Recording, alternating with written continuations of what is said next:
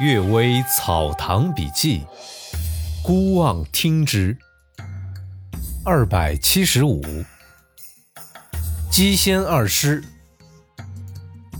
刘香婉在住所伏击，邀我前往，我没去。有人传出鸡仙写的两首诗，一首说呀：“是处春山长药苗，闲随蝴蝶过溪桥。”自着怀根暮影瓢。另一首诗啊，飞檐倒挂万年藤，圆学攀援道未能。记得随身纵佛子，前年已在最高层。虽然这两首诗意境稍微狭隘了一些，但也相当有文采韵味了。第二个故事，圆心与诛心之法。春秋有推究犯罪者的心计而予以原谅的笔法，也有追究似乎没有犯罪的人的心计而加以声讨的笔法。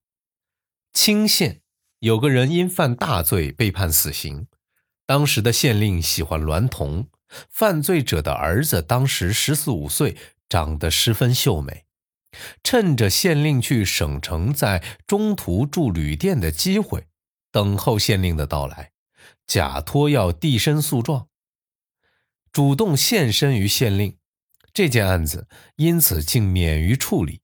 这少年啊，实际上是做了娈童，但人们不因为他做了娈童而鄙视他，是因为原谅他的心计。某乡村有个少妇，与她丈夫淫乐无节制，丈夫因此生病而死。婆婆见她性情淫荡，于是总亲自监督她吃饭、睡觉都在一起，进出家门也形影不离。五六年间，从没有离开过这女人一步。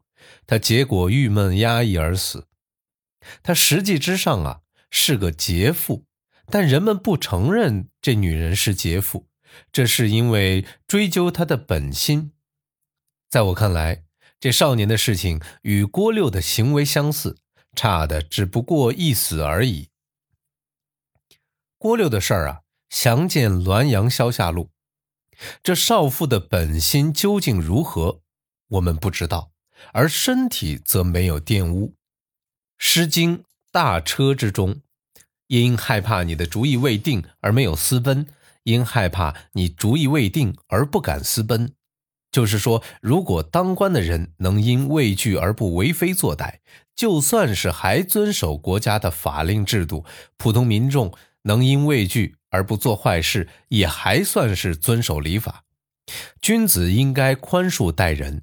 像这位少妇死后，我们对她身后的评论，还是应该肯定啊，她是个劫妇。第三个故事，啄木鸟的神通。相传。啄木鸟能像巫师那样跛脚走路、念咒语显神通，没想到竟真有其事。我家的小奴仆李福，生性顽皮，曾爬到大树的顶端，用一截木头塞住啄木鸟的巢洞，并把露出树外的部分锯平，然后埋伏在草丛里观察。只见啄木鸟飞回来后，发现巢洞被塞。果然直接飞落地面，用嘴在沙上画，画出像巫师符咒一样的图案。画完之后，用翅膀一拂，那朝洞口上的木桩子一下子就被拔出来，好像突然射出的箭一样。这种现象怎么能用道理来解释呢？我在朝廷设立的整理编辑书籍的机构工作之时，奉命销毁妖书。曾见《万法归宗》之中载有这种符咒，它的笔画纵横交错，大体像小篆的两个“无”字合在一起的情况。不知道这种符咒当初是怎样得来的，也不知道它们是否灵验。哎呀，我觉得当时清代真的是太可怕了。最后一个故事，鬼鸣。李福又曾在没有月亮的黑夜，跑到村子南面的坟堆之中，发出呜呜的声音来装鬼叫，吓唬过路的人。不料，接着四面出现灵火，都发出呜呜的声音，向他身边聚拢而来。李福于是非常恐慌，狼狈地逃回来。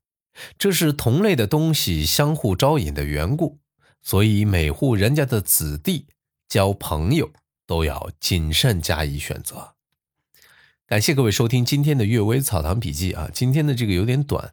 昨天又有好心的听众给我指出了我读音的错误，以及我在呃读的过程当中的一些背后的故事，真的很感谢他啊，这个人学识渊博，特别棒，么么哒。